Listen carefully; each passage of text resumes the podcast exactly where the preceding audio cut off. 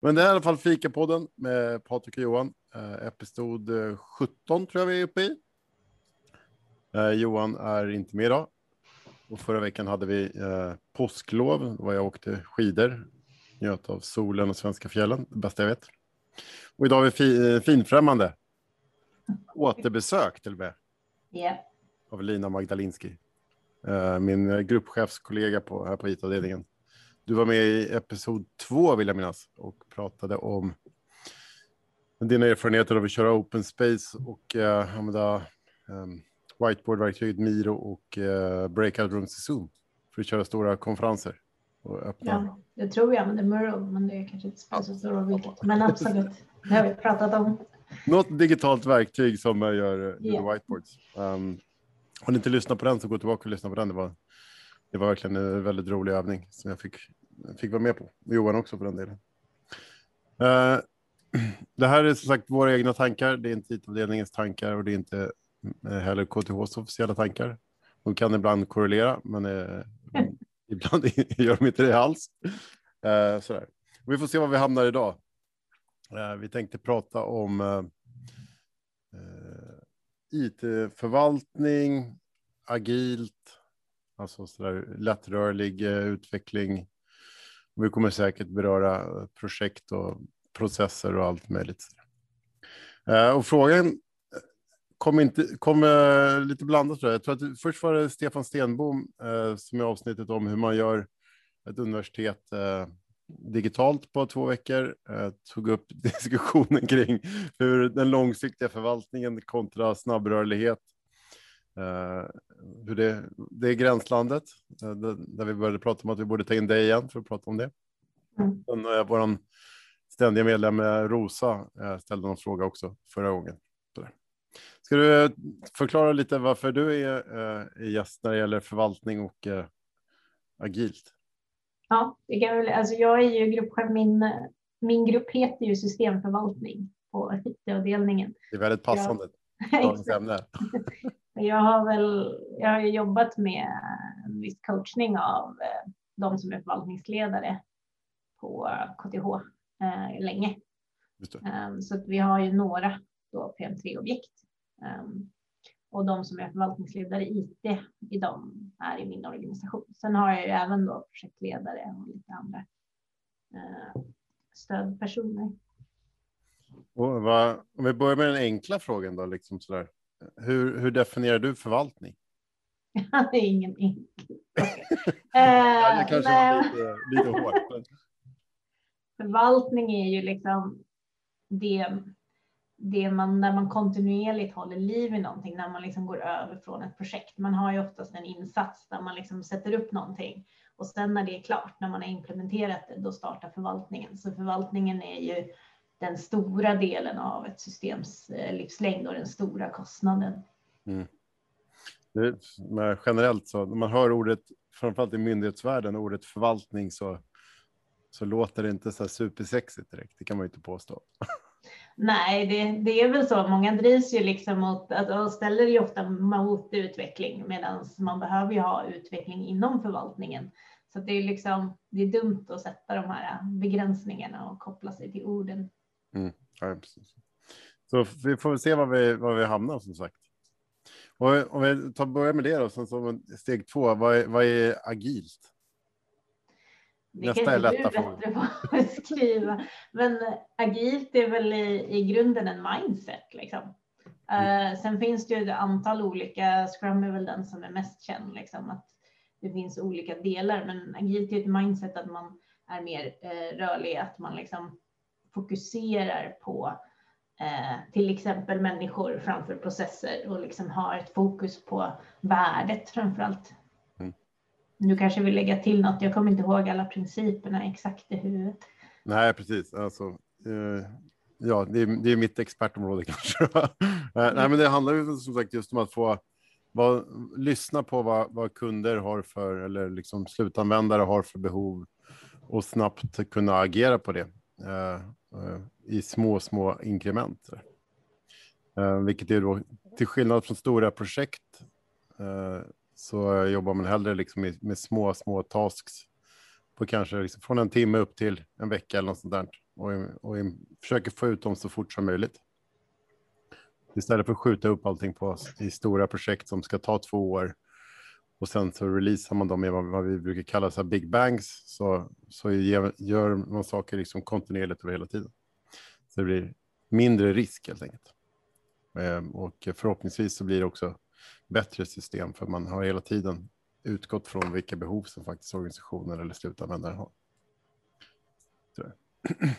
Jo, man kan ju säga att testning är ju en viktig grej, alltså att man testar om det blev rätt eller fel och att det finns acceptans för att man behöver styra om det. Precis. Ja, vi, man brukar, och det är väl lite, det är också en sån sak som sagt att um, om inte, du, om inte, du måste verkligen ha örat mot kunden för att se att det du gör är rätt hela tiden. Uh, det, du är inte färdig när du har installerat din produkt eller liksom lanserat din tjänst. Det är då jobbet börjar. Uh, det andra är bara liksom ett förejobb. Yeah. Så, så man, man, ska helt enkelt inte missa. Man börjar, börjar smått och sen så då vet man om, man om det funkar eller inte. Så att, egentligen kan man säga att det, det handlar om att misslyckas så fort som möjligt. Exakt. För att om, så fort du misslyckas så vet du att det här är liksom inte, det var inte värt att lägga ett tvåårsprojekt på det här. Det, här. det fanns inget. Det kanske var världens bästa idé, men tajmingen var fel eller någonting annat funkade inte just nu i organisationen, kulturen eller vad det är för något. Och funkar det så kommer du, då kommer du notera att det funkar för du, du lyssnar på vad folk tycker och blir glada och, så. Och så kommer det gå bra och snabbt framåt. Det var väl någonstans här som Stenbom eh, fastnade i, sig. Eh, förvaltningsstyrning som, som du håller på med, eh, med ettårscykler, KTH-budgetar och eh, samtidigt så ska han då eh, med det eh, få in en linjeorganisation och på två veckor ställa om allting. Det var väl hans utmaning, eller AV, eller vad heter ni? Eh, alltså AG heter AG heter det. AV var en annat objekt. Ja. Så, vad, vad, blir de största problemen där då? I, i, i kombinationen av agilt och förvaltningsstyrning? Ja. Ja, alltså dels så skulle jag väl säga att det egentligen inte så mycket har, alltså om man systemförvaltningsstyrning är ju egentligen gjord för att koppla mot styrningen som finns generellt. Den är ju ganska flexibel. Så att jag menar, har man eh, årlig budgetering så behöver man ha årlig budgetering i förvaltningsstyrningen också. Men har man en löpande budgetering så är det egentligen inte så att förvaltningsstyrningen går in och säger så här, så kan vi inte ha. Vi måste ha årlig eh, budgetering, utan det är mer en anpassning av hur hur man brukar göra med budgetering och liksom få ihop de delarna. Mm. Men sen så det som är viktigt är ju att, att jobba med mål. Alltså, vi har ju egentligen i grunden att man ska sätta upp mål och delmål. Uh, och gör man det så har man ju en viss flexibilitet. Sen ska man ju kunna omprioritera. Är det så att det händer snabba saker så behöver man ju förändra vilka mål man uppnår. Och vi har gjort ganska stora förändringar i, i förvaltningen av de system som är framförallt e-lärande i och med till exempel pandemin. Där har man inte kunnat göra allting som står i förvaltningsplanen. Det kan man väl säga. Nej, just det. men, för, men, det finns ju ändå någon slags långsiktighet i, i, i, en förvaltning, att man har. Vi jobbar ju så att vi sätter upp mål på ett års sikt ungefär. Det här är vad vi ska göra under, under det här året och sen får vi en budget som vi försöker implementera. Uh, ja. Så, men jag tror väl att oavsett vad du har för liksom metodik så måste du ha en långsiktig och en kortsiktig planering. Liksom. Sen hur mycket tid du lägger på det och hur du gör det så behöver men du behöver ju ändå någon slags med visioner, målsättning framåt. Och det här är ju mer en struktur för man sätter upp det. Men, men den kan man ju jobba med och man kan, eh, man kan ju ha en väldigt agil förvaltningsstyrning om man skulle vilja det. Eh, men då behöver man jobba mycket mer själv och man behöver framförallt ha en organisation som är mogen för det i övrigt. Mm. Hur känns det? Hur känner du kring det då? KTH? Vi, vi har ju, eller, vi har ju diskussioner ganska ofta. Men eh, hur, hur målstyrning och eh, hur det blir gensvaret så där. Jag kan, jag kan ibland tycka att vi är lite så ensamma i. Vi har ju en vana att jobba agilt och linaktigt och kanbanmässigt och allt vad, vad de här lättrörliga metoderna heter under tio år. Så där. Ibland kan jag tänka att KTH är lite så där hierarkiskt. och fastnar? Lite ja, jag, jag skulle väl säga traditionell.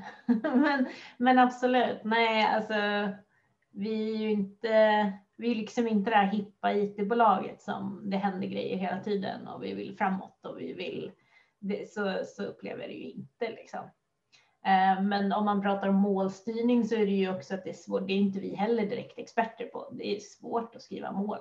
Och ja, det är man ramlar ofta ner i att skriva aktiviteter istället för att man inte orkar ta den här. Vem är värdet för? Varför ska vi göra det här? Utan man till slut så orkar man inte bara. Nej, men så här tycker jag vi gör och så kör man. Liksom.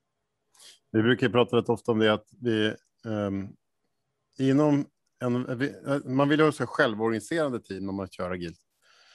Eh, så man vill ju ha in alla som är intressenter ska kunna vara med i samma grupp och bestämma och för att man snabbt ska kunna ta ett, vid ett stående möte ska kunna ändra skutan om man ska gå åt höger eller vänster. Och, och där är ju lite. Det är inte så som vår traditionella organisation fungerar då. Vi har ju lite eh, silos fortfarande i vår verksamhet där vi gör våra egna delar. Och det, det där tycker jag är, det är ett, ett, eh, en utmaning som vi har. Så där. Att eh, varje del gör sitt bästa jobb. Ingen, inget snack om den saken.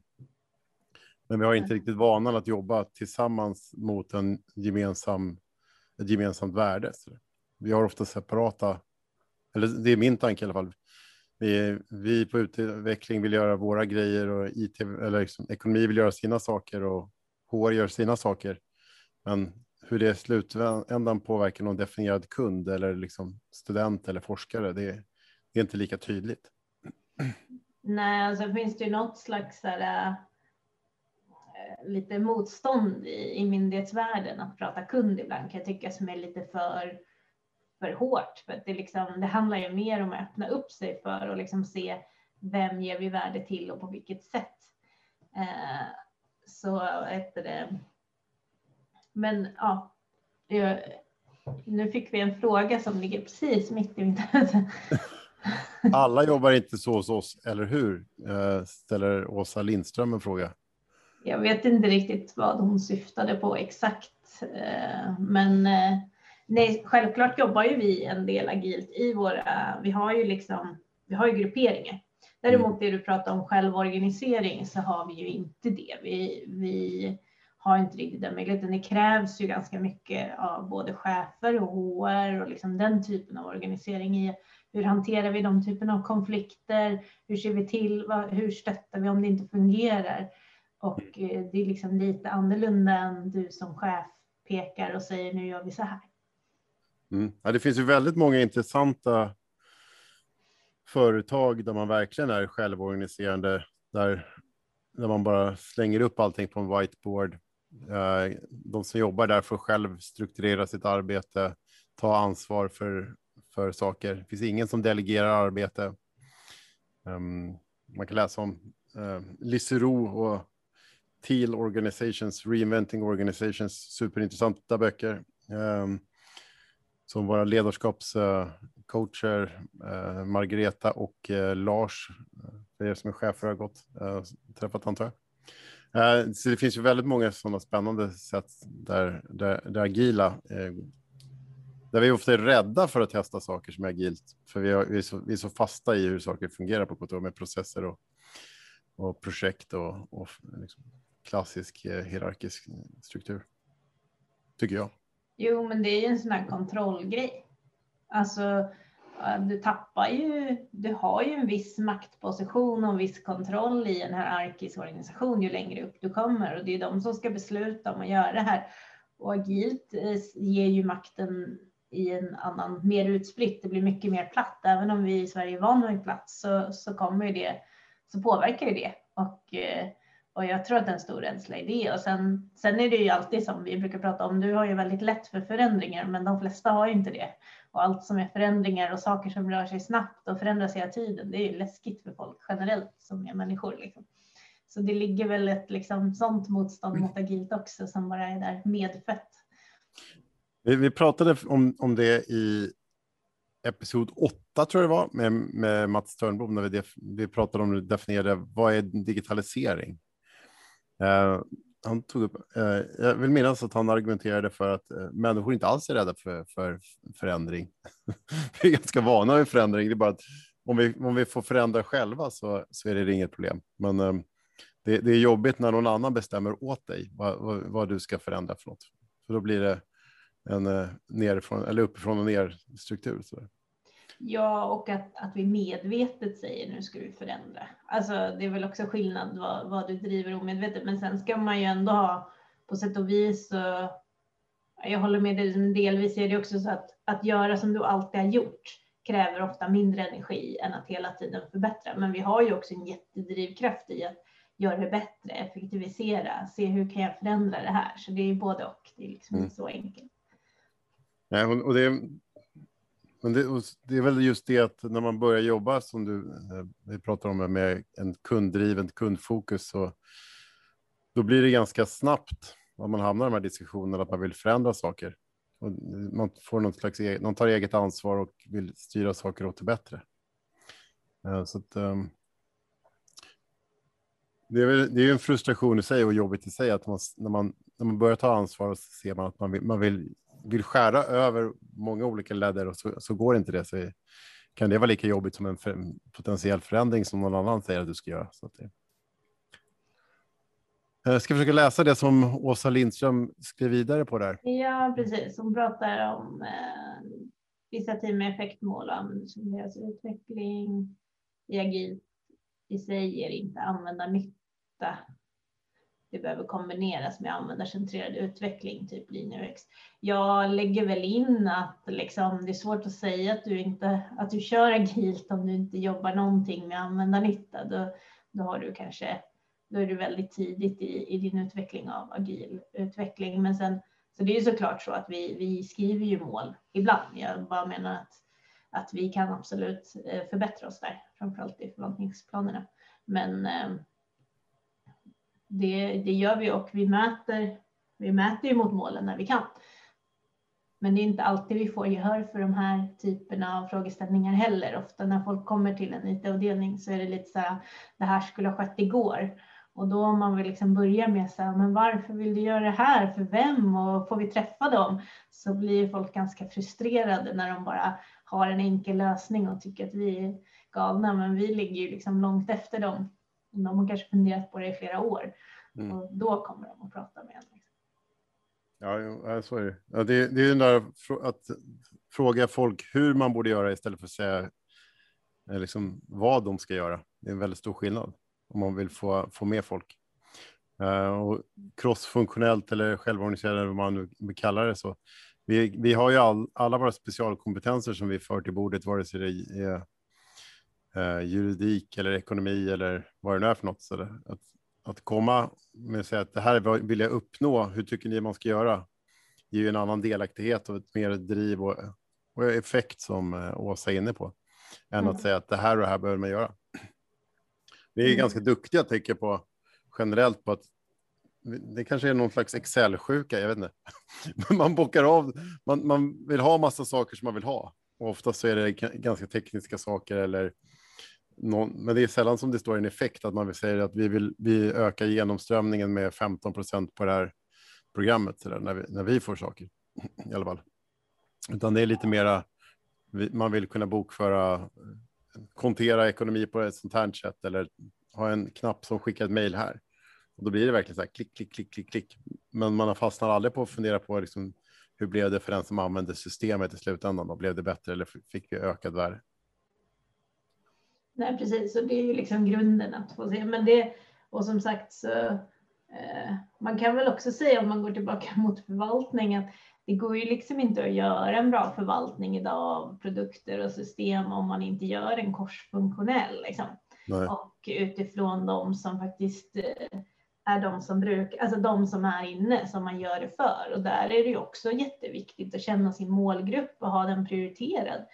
Eh, för annars är det jättelätt att styra mot vad vill jag snarare än vem vill jag det här för? Mm. Och det är en stor utmaning i ett liksom ledarskap inom ja, IT-utveckling och IT-förvaltning. Att liksom inte fastna i att, och liksom inse att folk, individer är olika och bara för att jag tycker att det fungerar bra på ett visst sätt så är det inte säkert att alla andra gör det. Och det är Nej. därför det är så viktigt att göra användartester och liksom kolla av de här sakerna. Nej, det, det, det är omöjligt att veta alla implikationer eller liksom utfall på, inte bara på, liksom, på sån sak, utan på ekonomi eller vad det nu är för något. Även om vi försöker göra vårt bästa jobb så behöver vi varandra. Det... Ja, alltså det är ju att samla expertis från olika saker och kombinera den som man får ut det bästa. Uh, och det är ju liksom grunden i, det finns ju ingenting som står emot det, varken förvaltningen eller utvecklingen. Den, den grunden har de gemensamt och det, det finns ju även i, i systemförvaltning utan agilt. Mm. Så, jag, jag, tänkte på, vi, vi är vana att jobba i, i projekt på KTH. Uh, eh, vi har, nu har vi HR-projekt och lite större Big Bang-grejer. Hur, hur, uh, vad tycker vi om det? Jag skulle väl kanske dementera det. Jag tycker inte vi är vana att jobba i projekt. Jag tycker det finns en viss projektomognad i KTHs organisation eh, som gör att det blir svårt för att man kanske har ett projekt på en avdelning väldigt, väldigt sällan och då då är det liksom en utmaning i sig. Eh, men om vi pratar om det här med som du kanske menar att vi har stora projekt så tror jag att Alltså dels jag vet inte det vad jag menar, jag ställer bara frågor för att vi ska prata. okay. men, men, om det var det du var ute efter, liksom att man tänker att man, liksom gör, man tar in ett stort system och sen implementerar det, så är det väl att det beror ju liksom lite på i vilket område vi pratar i. I vissa områden så är det liksom inte värt att egenutveckla ett system. Alltså, det finns system som kanske har funnits redan tio år och kommer finnas tio år till. Ibland är det sådana marknader och då, då är det kanske värt att göra den här implementeringen. Sen hur man gör implementeringen, den kan man ju göra mer agil. Hur man gör upphandlingen. Man kan lägga in liksom inslag i de delarna, men det kommer fortfarande bli en stor plan. För det, det är en stor, stor förändring när man byter ett system till ett annat och till viss del ibland tar det slut. Kan man inte göra förändringar i ett system längre utan man måste ta ett steg till nästa version eller nästa del. Liksom. Jag tror jag tänkte lite på, vi hade en diskussion, du är ju med i de, eh, de plattformarna som KTH har tagit fram, utbildning, administration och forskning. Ja.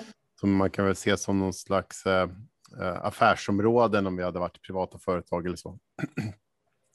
Eh, och där har ni, försöker ni prioritera över skolan, eh, alltså över hela KTH, de generella behoven och kontra skolors behov och så. Och vi pratade eh, Eh, över någon kaffe här i veckan kring problemet om man nu sitter ute på ICT-skolan och vill ha en liten sak som är väldigt, väldigt viktig med dem, för dem, men kontra ett stort nytt budgetsystem så blir det så bara ja, man står sig lite slätt. Och det, jag tycker det är en intressant diskussion, det här stor, stora saker kontra förvaltning, agilitet, hur man, kan, hur man får till de här, att inte det blir det stora prestigeprojektet blir det som blir alltid får prioritet. Mm, och där är väl den här delen som man liksom brukar prata om att förvaltning är två delar. Det ena är liksom den här fasta löpande förvaltningen, det som man brukar kalla vidmakthållande, det vill säga att det du måste göra, annars så, så, så, finns inte systemet helt enkelt. Om du inte gör det där, då, då kan du inte använda systemet.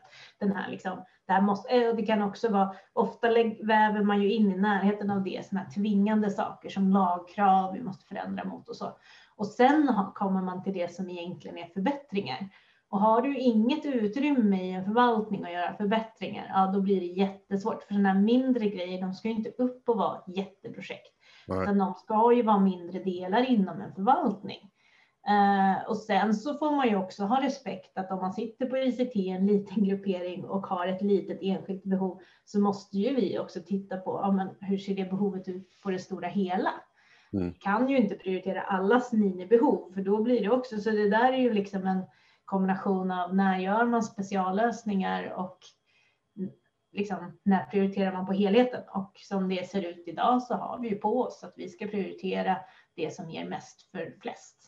Mm. Och den prioriteringsgrunden kan man ändra, men det är väl också någonting som är viktigt att vara transparent i. Att om det står mot det här eller det här så har vi den här liksom, det här går över och då går det över saker som, som liksom ger effekt för fler, går över effekt för få.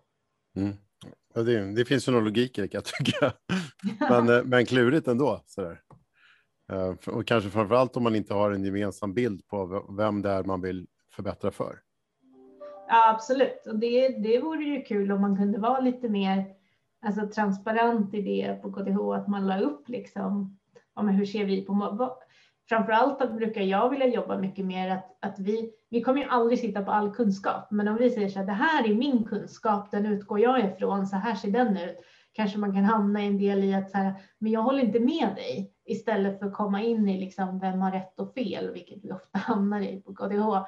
att liksom börja titta på så här, men jag kan komplettera den här kunskapsbilden och så hela tiden får man mer och mer. Liksom. Mm. jag håller med. Ja, det är inte, kanske inte dig vi ska övertala i de här frågorna. Nej, vi behöver inte, ska inte övertala någon tänkte jag säga. Eh, jag, jag tror inte man kan övertala någon. Det, det här är sådana saker man, får, man måste pröva dem själv för att se att de funkar. Um, det är lite så innovation i sig. Att det, det, är när man själv förstår och har testat det som, och ser att det, ja, men det funkar det visst bra. Jag behövde inte tänka på det här sättet som jag alltid gjort. Då, då blir det lite självspelande piano. Uh, men om man, om man ska banka ner kunskap i någons huvud så där som man instinktivt tycker är fel så kom, då blir det jättejobbigt. Det, förändring sker inte så. Förändring sker för att man testar och ser att någonting funkar ja. Nej, jag håller med. Uh, det, det, det, går väl att göra, men samtidigt om du tvingar igenom en förändring som liksom också går emot folk så, och har de här riktig hierarkisk liksom styrning, då får du ju också det här som man brukar säga att man, människor egentligen inte är robotar, men du får ju liksom icke-tänkande personer som bara är så här, ah, det här är checklistan, jag har gjort rätt, nu går jag hem. Mm. Uh, för att liksom, det finns inget utrymme för att tänka själv. Och det är ju kanske inte, alltså och jag tror att man får ut mycket mer om man öppnar upp för att folk faktiskt har möjligheten att forma, men utifrån ramar. Och det är väl det man glömmer, liksom, att får du ansvaret och mandatet så måste man ju också tala om för personen att nu, nu gick du helt fel. Men den har man också svårt att prata direkt med en person och säga så här, nej men herregud, vad hände här? Jag trodde vi var överens om det här så här skulle vi göra liksom, och, och liksom ha en dialog. Den kanske missuppfattade eller den kanske hade ett bra sätt, men liksom den dialogen saknar jag otroligt mycket. Men eh, blir inte den lättare om man nu har, Eh, som Åsa var inne på, där, eh, ett definierat effektmål? Eh, att, att det, det, blir lättare att prata om datat då, eller, eller om funktion Y är bättre än funktion Z? Absolut. Om vi, om vi får in data och om vi börjar jobba med det mer systematiskt så kan man liksom prata om, ja, man kan ju i och för sig prata om mätmetoder, man kan ju ändå prata om liksom, ja, så här ser datat ut, kan vi förbättra det, liksom, vad ska vi göra då? Mm. Ja, hur, hur, ser, finns det någon eh, transparens i, i prioriteringarna i, idag? I de här plattformarna eller är det lite, vi är fortfarande lite dåliga på det? alltså inte öppen transparens för alla, vem som helst. Det tror jag inte. Alltså det beror väl lite på. Uh, det, men det är väl inte, alltså det är inte för att det heller är hemligt, utan det är väl mer liksom också, ja men hur ska man kommunicera till vem och vad det får för konsekvenser. Men så det beror liksom på vad man lägger i ordet transparens. Vi har ju till exempel möjligheten för förvaltningsledare att läsa alla anteckningar och sånt från plattformen och man delar ju med sig det på olika sätt. Men, men, men det är inte ett, liksom, någonting som står på intranätet. Ja, jag bara... För mig som inte är inblandad i det där i, i daglig, på daglig basis som du är, tänkte jag. Um, Åsa skrev ett, för, uh, ett exempel på KIP-projektet där de hade jobbat användarcentrerat med effektmål uh, som är är det Viggo Kant som uh, var förälder till det projektet? Nej. Eller alltså, vi, vi, Viggo hade ju en del i, i att de ville se över kursprogram, så vi har ju vävt in de delarna som man tittade på där med eh, utbildningsutskottet, tror jag hette då, mm. som de jobbade med. Men, men det är ju fött från utbildningsplattformen i stor utsträckning och kommer ju från att vi har fångat upp eh, alltså KIP är kursinformationsprojektet och där har vi fångat upp i många andra projekt att, att det liksom har varit någonting vi behöver väva ihop och komplettera när vi till exempel gick in i Canvas från social och sådär. Så, att, eh, så det är väl liksom en effekt av flera saker, men det har ju letts av Christian Fält på, som jobbar på IT-avdelningen. Det var ett bra exempel på att just man började smått och sen så växte det vidare. Och jag får mig att Christian har sagt att de pratade med mer än hundra personer för att ta in feedback och, och så vidare. Så det är, inte, det är inte en person som sätter sig ner och bygger någonting, utan det är verkligen det stora jobbet är att fråga folk vad, vad de har för behov och göra uppföljningar och göra fråga studenter, fråga lärare och sitta med och filma dem, vad de, hur de faktiskt använder systemet och vad som funkar och vad som är pain points. Och så. Ja, och de hade en liten minigrupp som var liksom projektgruppen som var fyra personer, men sen hade de ju väldigt mycket stöd utanför som gjorde, tittade på juridiska frågeställningar eller pedagogiska eller liksom lärarmässiga och så där. Och så kompletterade man det med mycket användarstudier. Mm. Bra. Eh, ett oändligt stort område. Yes. Det var 30 minuter diskussion om lite gränslandet, förvaltning, agilt. Eh, projekt och lite så. Är det någonting som vi borde, borde säga så där innan vi avslutar? Vad sa du? Om, vi... Om det är någonting som du känner, det här, det här vill jag säga innan vi avslutar. Nej, det är väl mer att återkom gärna med fler frågeställningar. Vi pratar ju gärna med folk, inte bara via en podd, utan annars också. Liksom. Så det, det är vi väl öppna för att ha dialog med och vi, vi svarar gärna på frågor utifrån vad vi har för kunskap och det vi kan hjälpa till med. Toppen. Eh, det var episod 17 eh, med Lina Magdalinski. Tack för att du tog dig tid. Tack själv. Puss och kram.